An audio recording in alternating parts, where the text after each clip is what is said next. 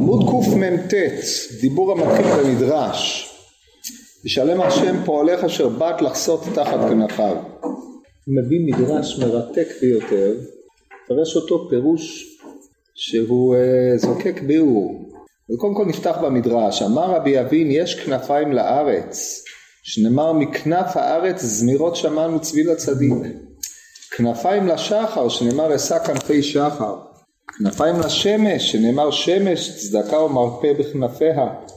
כנפיים לכרובים, שנאמר כל כנפי כרובים, כל כנפי כנופים, כנפי כרובים. כנפיים לחיות וכל כנפי החיות, שזה ראיה שיש כנפיים לחיות. כנפיים לשרפים שש, כנפיים שש כנפיים לאחד. אז הוא מונה פה שישה דברים שיש להם כנפיים. אמר רבי אבין גדול כוחן של גומלי חסדים שהן חסים אלא בצל כנפי הארץ. שהן חסים, סליחה, לא בצל כנפי הארץ, לא בצל כנפי השחר, ולא בצל כנפי השמש, ולא בצל כנפי או כנפי החיות, ולא בצל כנפי שרפים, אלא בצילו של הקדוש ברוך הוא שנאמר מה יקר חסדך אלוהים, ובני אדם בצל כנפיך יחסיו. עד כאן.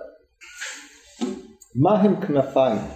הרמב"ם במורה א' מ"ד בשיתוף שם כנף דן על מהות הכנפיים מאחר שהדבר הזה הוא אה, משמעותי ביותר להבנת ענייני המרכבה אז הוא ראה לנכון לייחד פרק בעניין הזה. בין השאר כנפיים משמשים שם אה, לכמה עניינים. האחד הוא הכנף על שם אה, כל ציפור כל כנף לצורכי העפיפה הכנף ביסודו של דבר אצלו בא לצורכי הסתר. הוא מביא שם את פירוש רבי יונה אבן ג'נח על הפסוק ולא ייכנף עוד מורך והיו עיניך רואות את מורך ייכנף לשון נסתר. מורך, מורך שם ארי בן ג'נח פירש במשמעות של גשם, מבחינת גשם מורה ומלקוש בראשון, כמו שכתוב בספר יואל, אבל הרמב"ם אה, פירש את זה מאירך, אינו דבר שמאיר לך, שהיה עד עכשיו נסתר, לעתיד לבוא הוא לא ייכנף, לא יהיה מסותר. הדבר האחרון שהוא מזכיר שם הוא בהביאו את הפסוק אה, ברוכה חסדך וברוכה את אשר באת לחסות אה, תחת בצל כנפיי או משהו מעין זה שכתוב במהירות על בועז אז כנף מלשון סתר שעניינו לשון חסות זה הרי ודאי משמעותו של בועז שם ובהקשר הזה הוא גם הפסוק שבהמשך ישלם לש... השם את פועלך ותהי משכורתך שלמה מאת השם אשר באת לחסות תחת כנפיו וכי כנפיים יש לו לקדוש ברוך הוא אמנם כתוב הנה השם שט על אב קהל, כן, פסוק בישעיהו, אף על פי כן ודאי שאין לו כנפיים אלא בת לחסות תחת כנפיו בחסותו. כנף, לשון חסות. עד כאן דברי הרמב"ם. על בסיס דברי הרמב"ם הללו היינו יכולים לפרש את כל המדרש הזה ברמות שונות של חסות שיש לו לאדם. אדם מוצא חסות בארץ, או מוצא חסות בשחר, כן, השחר זה זמן האפלה היותר גדול, אמ, או מוצא חסות אשא אמ, כנפי שחר כנפיים לשמש, שמש זכה ומרפא בכנפיה, דהיינו השמש פורסת חסותה ומביאה מרפא, וכן הלאה. היינו יכולים לפרש כל דבר ודבר לפי עניינו, וגדולי החוסים זה החוסים בצילו של הקדוש ברוך הוא, על פי גמרא במסכת פסחים בדף נ"ג כי בצל אה, החוכמה בצל הכסף, כן, שם הגמרא מביאה את דרשתו של טודוס על גומלי חסדים שהם זוכים לצל או לחסות מרובה מת הקדוש ברוך הוא כמו שרבי אבין דורש פה. ככה היינו יכולים לפרש את המדרש, הדבר הזה מתיישב יפה, מפני שאין ספק שבת לחסות תחת כנפיו זה לקבל את חסותו. אף על פי כן למרות שהמהר"ל מפרש את זה בסוף הפסקה הזאת לאורך כל הפסקה הוא מפרש כנף במשמעות של עפיפה. דהיינו אמצעי שבו יעופפו. הדבר הזה אומר דורשי בואו נראה את הדברים. אומר המהר"ל ופירוש זה כי הכנפיים הם לעופף למעלה ולפיכך כל דבר שיש לו התרוממות נקרא שיש לו כנפיים וכך אמר כי הארץ יש לה כנפיים. אף על פי שהארץ היא למטה, הרי הטהור הוא מתחת לארץ, ולכן הארץ יש לה התרוממות ראשון. כן, המשפט הזה כשלעצמו אומר דורשי, מה, מה זאת אומרת? בגלל שהתהום הוא מתחת לארץ, הארץ יש לה התרוממות על התהום. הקדוש ברוך הוא קבע את הסדרים בעולם, כן? כבר עמדו הקדמונים על כך שסדרי העולם אינם תואמים את אה, הסדר הטבעי לפי תמונת העולם האריסטוטלית וכיוון שזאת הייתה אצלם קבועה כדבר יתד בל תימות אז באמת התקשו מאוד אה, בספר אה, מאמר ייקבעו המים אשר חיברו רב שמואל בן תיבון מאמר חשוב מאוד שם הוא דן על הפלא הגדול של ייקבעו המים מתחת לשמיים אל מקום אחד ותראה היבשה כביכול היבשה נמצאת מעל הים למרות, הוא מעל, מעל המים, למרות שהמצב האופטימלי מבחינת תורת המקום האריסטוטלי הייתה צריכה להיות הפוכה.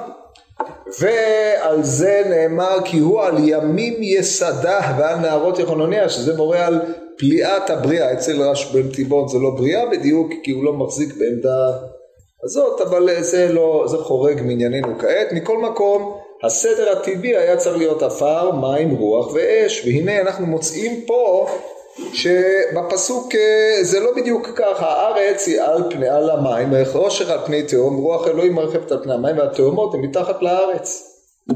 אומר המהר"ל, הרי לכם התרוממות ראשונה. עכשיו כל הדרשה שדרשתי לכם, להבין שיש התרוממות לארץ, שלפי מצבה הטבעי הייתה צריכה להיות תחת התהום ובמקום זה היא על התהום. אם כן, השינוי במצב הזה מורה על הכוח ההשגחי והוא מה שאמר בפסוק מכנף ארץ זמירות של השח שמענו צביל הצדיק זאת אומרת הארץ יש לה כנף אשר מרוממת אותה והיא עצמה מהווה זמירות צביל הצדיק לצדקתו של הקדוש ברוך הוא שהעולם על המים ולא שקוע מתחת אחרת כל באי עולם או שהיו דגים או שלא היו וזה המצב. אז לכן אה, אנחנו מוצאים את זה במבול לצורך העניין חזר העולם למצבו הטבעי. הרי כתוב ויבקעו אה, נפתחו ארובות השמיים, אה, יבקעו כל תאומות, מעיין תאומות אה, רבה, וארובות השמיים נפתחו, ואז המים חזרו להיות על גבי הארץ. והנה זה שזה לא כך, זה עצמו ההתרוממות הראשונה לארץ, ככה דומה שיש לפרש את דברי המהר"ל, מפני שהוא כמובן מחזיק בתמונת העולם של הצורה ארבע היסודות הללו זה על גבי זה. אז זה נראה לי הפתרון לסתומה הזאת. עכשיו נעבור הלאה. כל פנים אתם רואים יש פה כנף, איזושהי התרוממות, המצב הזה הוא לא המצב שהיינו קוראים לו המצב הטבעי לפי תורת המקום, שזה עיקר כוונתי. השלב הבא, לארץ אם כן יש כנפיים ומה הבא בתור? אה, כן, ואחר כך אמר שיש לה שחר כנפיים. עכשיו באמת מה זה השחר? השחר זה השחרות שבאה בעקבות שקיעת השמש תחת האופק כאשר נמצאת בסדר גודל של 19, בין 20 ל-19 מעלות מתחת לאופק, זה מצב השחרות היותר גדול שיש, זה נקרא עפעפי שחר. עלות השחר זה כאשר השחר, דהיינו השחרות, מתחילה לעלות. יש שתי נקודות, אחת איילת השחר ואחת עלות השחר, כל זה מבואר בירושלמי ברכות א' א' ובמקבילה של זה בבראשית רבה. איילת השחר זה הילוך שמונה מיל, עלות השחר זה הילוך ארבעה מיל, כל זה שם, ואז מופיעים שני קרניים, זה איזושהי תופעה מרתקת שארי מרצבך כתב עליה בספרו עלי יונה, שני קרניים שמופיעות, עולות כמו קרני אה, איילים, אני מסגרת אה, השמירות שהיה במילואים, בדרך כלל סידרתי לי את שמירות בסוף הלילה כדי להתפלל אה, מוקדם ולצפות בעליית השמש, ואז היה שם משקפת של 20 על 120, אז בכלל היה יפה. אבל את ה... לא זכיתי למקם את ה... לראות את שתי הנקודות הללו שתוארו בספרות, אבל הן קיימות, זו כנראה תופעה מאוד מעניינת. אז זה עניין השחר. איזה כנפיים יש לו לאותה שחר? כן, זה שהיא עולה זה יפה, אבל עלייתה היא סילוקה. מה העניין הדבר הזה? אז זה כותב המהר"ל, התחלת היום, והוא חידוש האור באוויר העולם.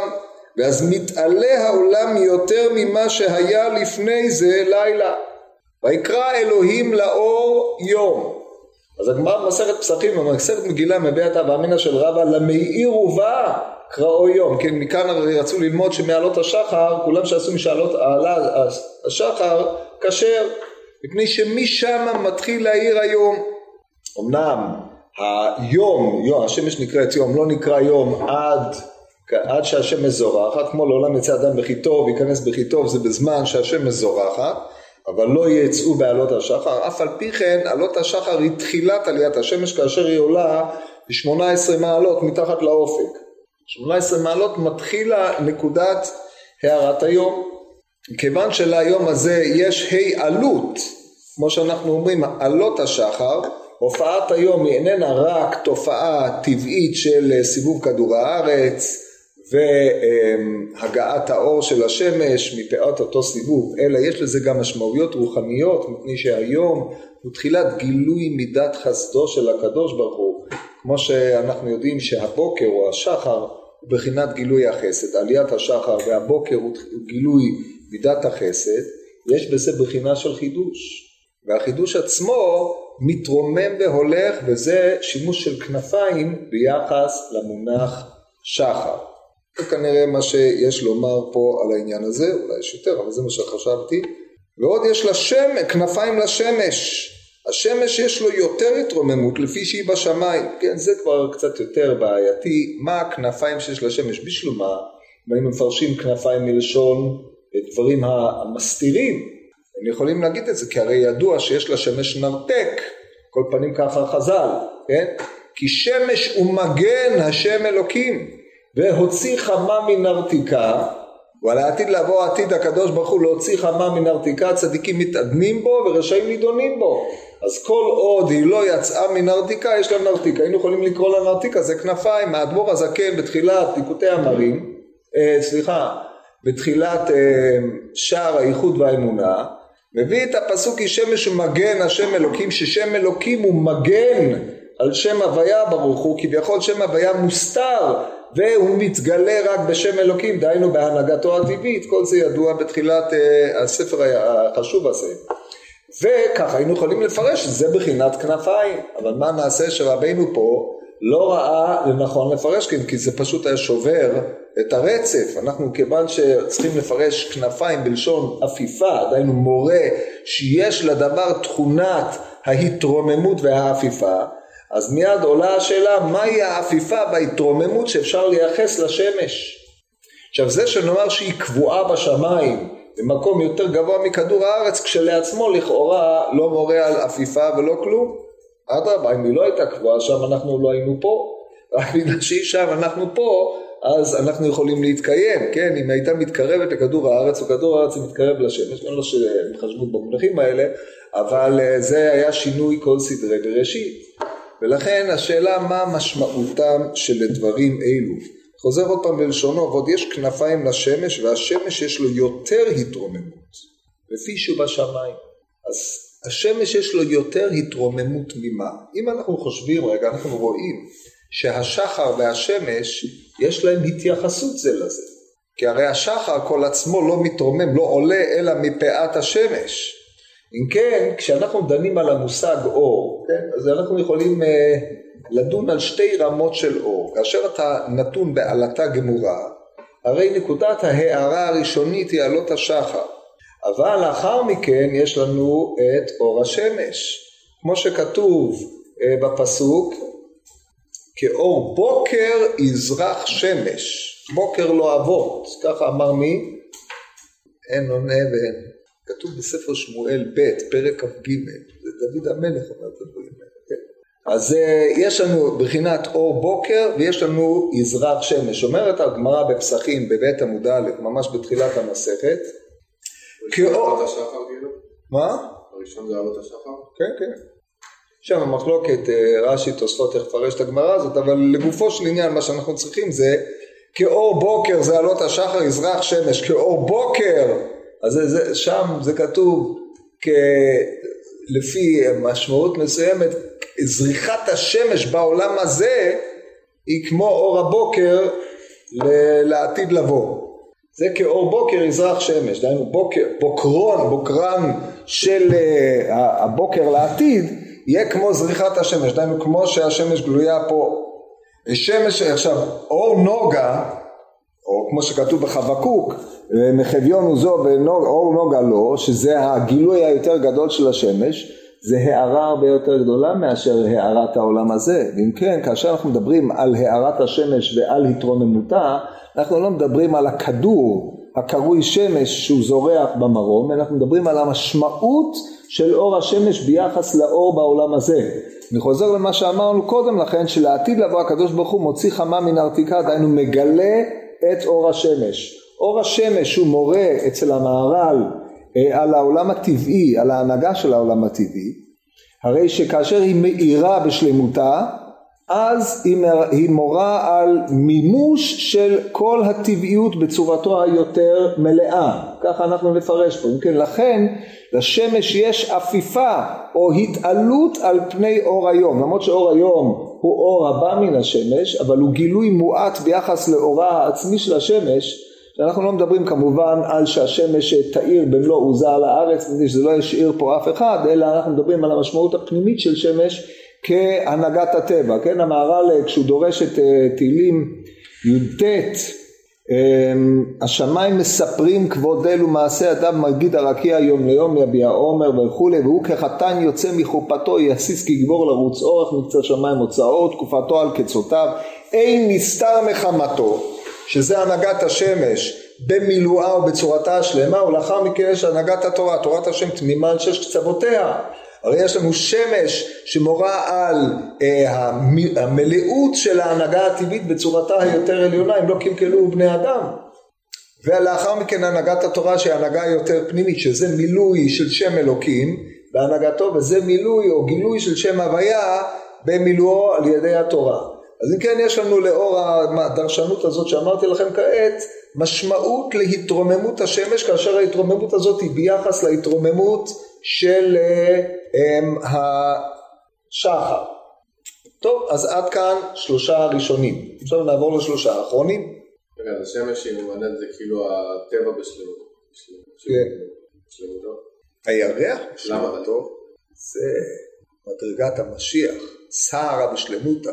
כאור שבעת הימים, כן, כמו שאמרת, אני לא יודע אם אמרת, אבל ברכת הלבנה שאמרו אתמול, אשכנזים ואלה שמחזיקים בשיטת אשכנז ומפחדים שזה לא יברח להם, אז זה כתוב, כן, כאור הלבנה, יהיה אור הלבנה כאור החמה, אור החמה, אה, ששת ימי בראשית כמו שהייתה קודם מיעוטה.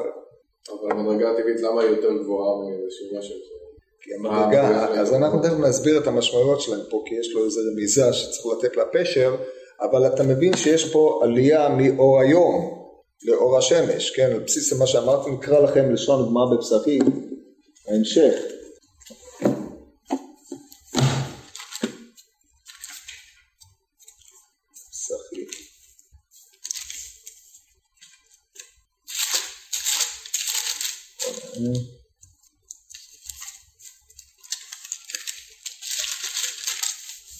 כן, אומרת הגמרא פה, ב' ב', כן, זה צריך להיות ב' א', כאור בוקר יזרח שמש על מאור עם האומרת מי כתיב אור בוקר? כאור בוקר טיב כאור בוקר בעולם הזה כאין זריחת שמש לצדיקים לעולם הבא. אבל אני פירשתי לכם לפי פירוש התוספות אבל לפי פירוש רש"י שלא זכרתי אומר רש"י אה, כאור בוקר השתא משמע אה, הוא אומר ככה, והכי כאמר דוד, כאור זה דהיינו בוקר כן יזרח שמש לצדיקים שיצאו מאפלתן לעולם הבא. הרי אור בוקר בעולם הזה, כאור בוקר בעולם הזה כן יזרח השמש לצדיקים לעולם הבא. יש לנו, זריחת השמש היא מעלה יותר גדולה מאשר אור הבוקר, זה ההבדל בין העולם הזה לעולם הבא, אבל על כל פנים השמש היא התרוממות באשר היא קבועה בשמיים עם רמיזות השמיים המחוברות לקביעותה של השמש ביחס לאור היום כפי שהוא על הארץ. תכף תראו לאן הדברים מכוונים. בינתיים הם אה, סתומים משהו.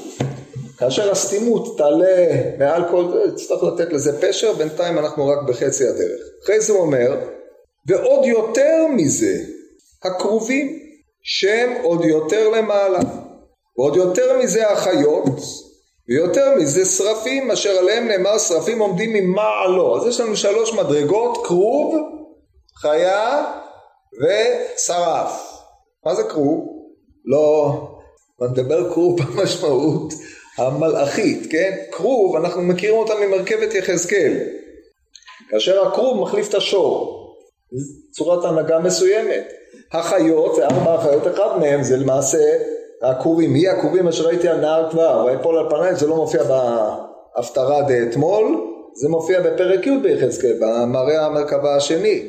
אבל על כל פנים, כרוב זה מדרגה יותר נמוכה, חיות מדרגה יותר גבוהה, ושרפים המדרגה הגבוהה מכולם. כרוב אצל הרמב"ם במורה, מורה על ההשפעה השכלית. החיות זה התנועה העולמית שממנה באה ההנהגה, והשרפים, הרמב"ם סותם שם, זה אחד הדברים הסתומים בפירוש המרכבה של המורה, ומופיע בג' אני לא, לא זוכר עכשיו בדיוק, אני גם לא הבנתי מה הוא אומר על זה. על כל פנים, כתוב שרפים עומדים ממעל, או זה המדרגה העליונה. באופנים אחרים אנחנו מחלקים את זה בין עולם הבריאה ועולם יצירה, בריאה ועשייה. הקרובים יהיו לפי זה בעשייה, דהיינו פסגת עולם העשייה.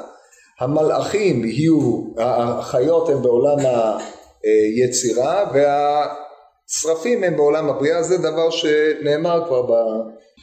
אמרו את זה הקדמונים.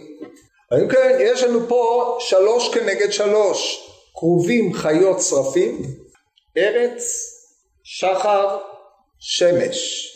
אומר המהר"ל, זכר שישה דברים ארץ שחר שמש, כרובים חיות שרפים, והשם יתברך זכר בשביעית כי גבוה מעל גבוה. מה, כמה, מה, מה רוצה?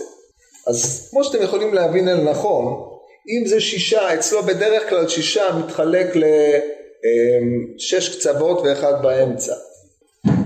אלא שפה הדבר הזה לא בדיוק עובד במודל של שש קצוות, מפני שיש אה, ארץ, שחר ושמש הם מישור אחד, כרוב אה, מלאך, כרוב אה, חיה ושרף הם מישור אחר.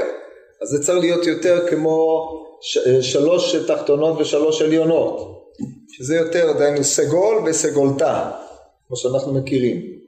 ואז המשמעות של הדברים יהיה כזאת, הרי לכאורה כשקראתי את זה התלבטתי מה עניין ארץ אצל שחר ושמש, בשביל מה שחר ושמש מתייחסים לזה, זה לזה בהתייחסות כלשהי, כפי שתיארתי קודם, אבל uh, ארץ ושחר מה העניין זה לזה?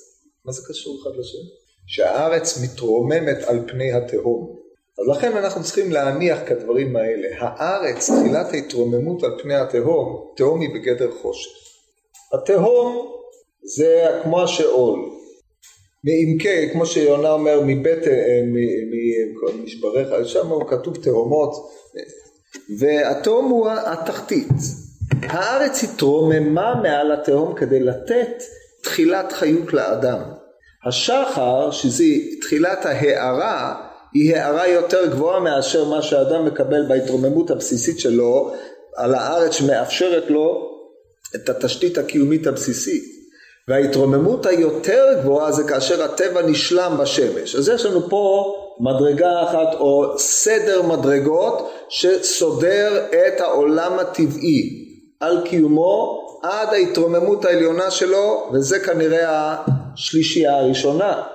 לאחר מכן באה השלישייה השנייה של הרוחניים שהיא השפעה גבוהה יותר וזה קרובים שזה השפעה שכלית לאדם החיות, שזה מעלה יותר גבוהה בפרט במעלת הנבואה, ושלא נדבר על שרפים, שרפים עומדים ממעלו, שההתרוממות שלהם היא ההתרוממות העליונה ביותר. אז יש לכם פה תיאור של עולם, עולם העשייה על שלושת מדרגותיו התחתונות, התחתון ביותר, דהיינו הארץ אשר התרוממה, האור, או תחילת גילוי האור והשמש הוא מקור האור, ולאחר מכן אנחנו מדברים בעולמות היותר עליונים, עולם המלאכים, ושזה כנראה אם אנחנו יכולים לייחס אה, אה, לגלגלים איזושהי משמעות לפי, כי הוא מחזיק בתמונה הזאת של אה, עולם הגלגלים למיניהו, אז אה, אנחנו מייחסים למעלות הללו את מעלת הכרוב והחיה והשרפים עד עולם הבריאה, עד עולם הכיסא. מעל הכל הקדוש ברוך אז זה מעלת ההתרוממות, כל תכליתה של ההתרוממות הזאת זה, שה, זה היציאה מן העין או מן התחתיות אל ההוויה וההתרוממות כאשר אה, כל דבר מתרומם יותר ויותר, עד החלק העליון לחסות תחת כנפי הקדוש ברוך הוא, ופה תראו מה הוא אומר, אחרי שראינו שזה שש, הוא השביעי שהוא נבדל מן השישה בכל מקום. זאת אומרת אין הפרש, היחס בין הקדוש ברוך הוא לשרפים הוא כמו היחס של הקדוש ברוך הוא לארץ. כמו שביארו הקדמונים, מפני שהאינסופי, הבורא מתייחס לכל חלקי הבריאה כאחת. לכן הוא נבדל מכולם, והם כולם גילוי של הודו או גילוי של הדרו, אבל הוא נבדל מהם מבדלות עצמית, הוא מחיה ומקיים את כל המערכת הזאת על ששת חלקיה. כבר אמרנו כי ההתרומם זה לפני זה ולכן רק שנייה לפני לכן מדרגת ההתרוממות שיבה והשם מתרומם על הכל. עכשיו פה רק אני חייב להציב את המודל הזה. המודל של שיבה הוא מודל קיים במהר"ל קיים הרבה פעמים. אבל מודל השיבה בנוי על שש קצוות ואמצע. פה המודל הזה נשבר אי אפשר להעמיד פה אמצע כי הרי המושג התרוממות מטבעו לא יכול להיות נתון באמצע, כן? זה לא עובד ככה, אלא אנחנו בונים על מודל אחר כאן בהקשר הזה, לכן אמרתי שזה כנראה דומה לשלוש ושלוש, והשביעי הוא מקיים את כל השש, הוא שורשו מעל כולם. כן, מי רצה לשאול? זה השרפים? זה בעולם הבריאה? כן, ברור. על הכיסא הם כתוב, נכון? ראיתי את השם יושב על, כיסא, על כיסאו, ראיתי אה, בשנת מות המלך עוזיהו והארת השם יושב על כיסא רם ונישא ושולב מלאים את ההיכל שרפים עומדים ממעל לו שש כנפיים ממעל למי? למי הם עומדים? ממעל למי? אפשר להגיד דבר כזה? מעל הכיסא אם תבין מה זה כיסא אז אתה יכול אין שום בעיה שהשרפים עומדים מעל הכיסא כן? לא ככה? אנחנו מרחיקים מההגשמה זה אחת האידאות היותר גדולות טוב אמ, אחרי זה, אז, אז אה, אנחנו מגיעים לזה והשם מרומם מעל הכל. יש לנו מדרגה של שלמות של שישה והרוממות על הכל היא המחיה את כל מערכת השישה. זה השביעי כאן, וכבר אמרנו כי התרוממות מיוחד לגומלי חסדים. מה המיוחד, מה ההתרוממות הזו? שימו לב לשינוי המרתק פה. כי יש להם התעלות עד כי הם יושבים תחת כנפי השכינה לגמרי וכל כך הם מתרוממים עד כי יש להם הגנה תחת השם יתברך בשביל זה הוא שומרם וצילם איפה יש להם התרוממות? הרי כתוב בפסוק אשר בת לחסות תחת כנפיו ככה הוא מביא כן? היא באה לחסות לקבל חסות תחת כנפיו אז הוא מהווה לה סתר וחסות התרוממות מניין. אז אם היא, הכנפיו זה כנפיו של אה, מי שהכתוב מייחס אותו לו, לכאורה לקדוש ברוך הוא, שהוא מתרומם על הכל, ופתאום זה חזר להיות חסות לבעלי הגומלי החסדים אשר הם מתרוממים על הכל. וכי מישהו ייחס לגומלי החסדים כנפיים כדי שנאמר שהם מתרוממים? הפסקה הזאת ממש קשה מאוד, אתם רואים את ההתחלפות החריפה שיש פה. מהי היידה קמאן? אז יפה, כנראה, תראה, הרי אחרי ככלות הכל, ברור למדי שגומלי חסדים הם נמצאים בעולם הזה, הם לא נמצאים בעולם הבריאה, הם לא נמצאים בעולם היצירה, הם צריכים לפעול בעולם הזה ולגמול חסדים וללכת במידתו, בדרכו של מקום, כמו שהיינו בפעמים הקודמות, אור רחום, אף אתה רחום וכל הגומל חסדים, אף אתה יהיה גומל חסדים, ובזה מתגלה צניעותו של האדם, דבר נפלא ביותר הדבר הזה. אני אגיד לכם איזה דרוש קצר, טוב נראה לפי הזמן. זה, זה גילוי העצמיות, זה מה שאומר פה אמר על אחד הפסק, הפסקאות המדהימות ביותר, האדם באשר הוא אדם מתגלה דווקא בחסד, לא בחוק, לא במשפט ולא בצדקה, כמו שראינו בפעם הקודמת. אבל איפה ההתרוממות? זאת הבעיה. מה הוא עשה? הוא עשה דבר חכם, הוא אמר כך, אנחנו נרומם, נראה שלכל דבר יש התרוממות, אבל השם יתברך הרי מרומם על הכל. כך שכל מה שמיוחס להשם יתברך הוא תמיד יהיה מרומם על כל ברכה או תהילה.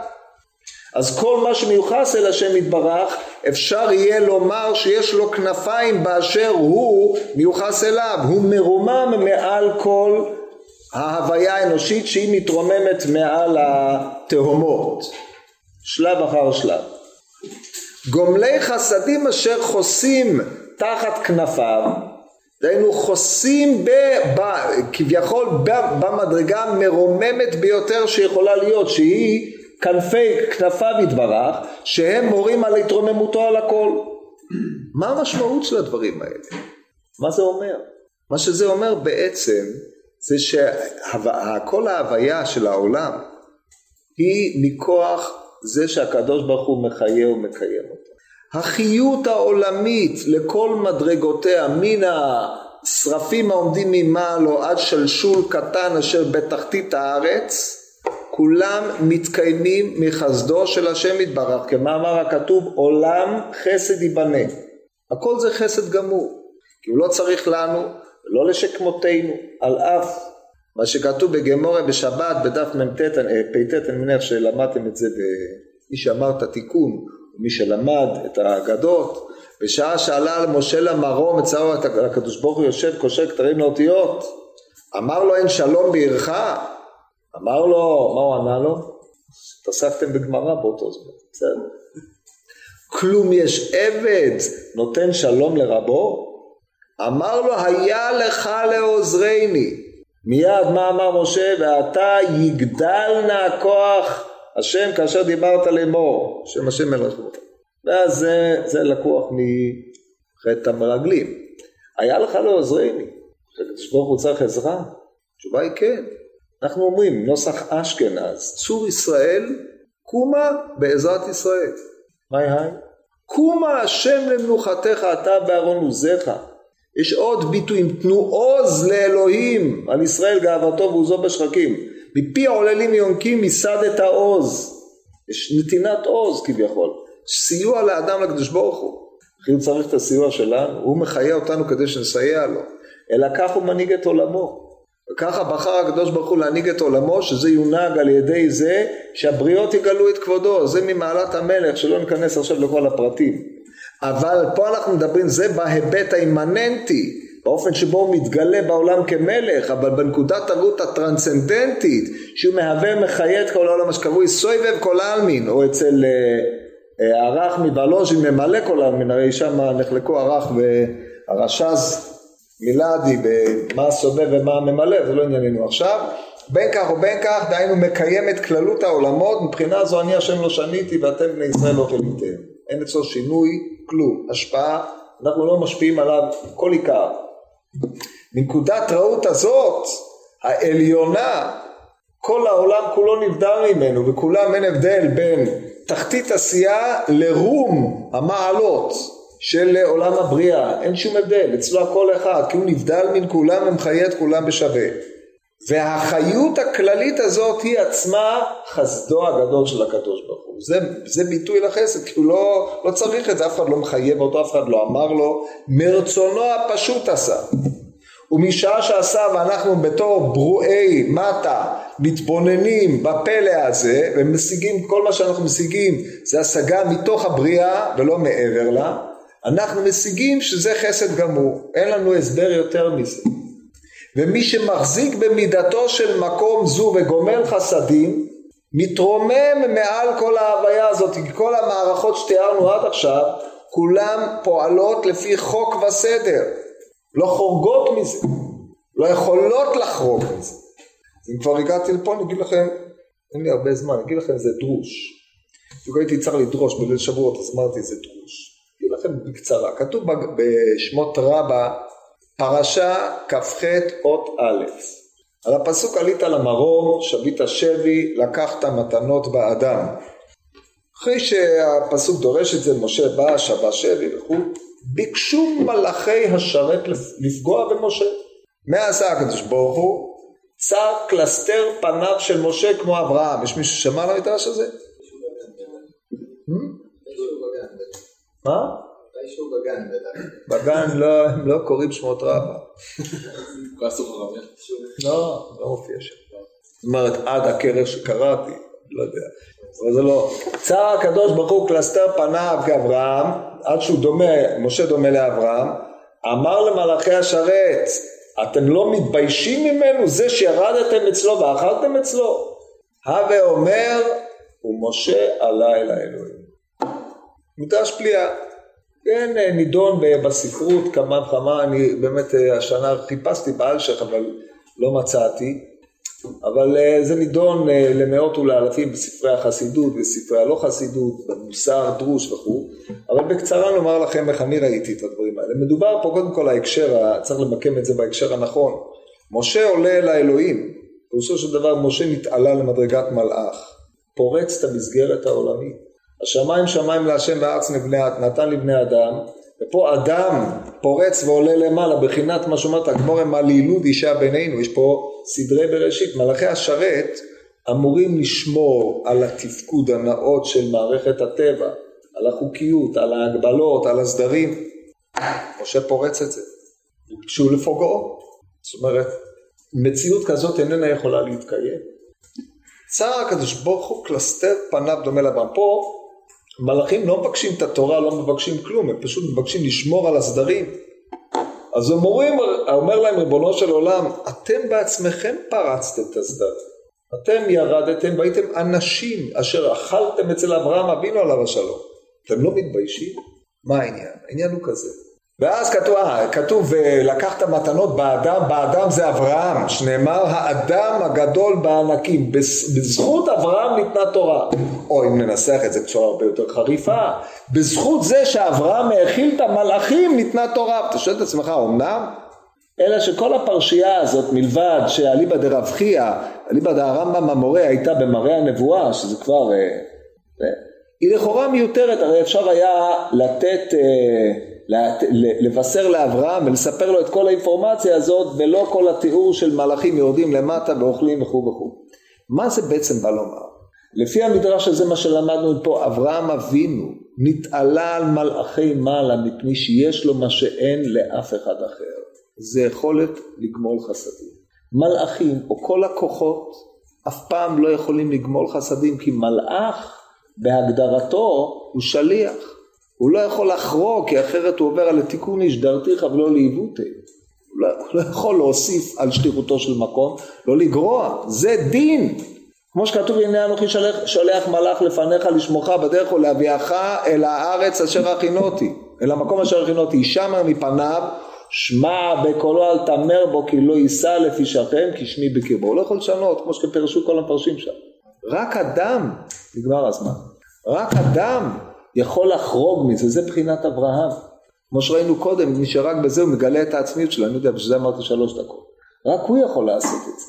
ומאחר שרק הוא יכול לעשות את זה, צר קלסתר פניו של משה כרמל, הוא בעצם ממשיך החסד, הורדת התורה או פריצת המסגרות הזאת זה מפני שהחסד שבו הקדוש ברוך הוא מנהיג את עולמו דווקא בא מן התחתונים. אם נחזור לענייננו עכשיו, לחסות בצל כנפיו של הקדוש ברוך הוא ובעצם להמשיך את אותה עילה שמכוחה הוא מקיים את עולמו, בחינת החסד שלא קיים בשום בחינה אחרת בכל ההתרוממויות שיש בעולם. לכן גומלי חסדים מעל כולם.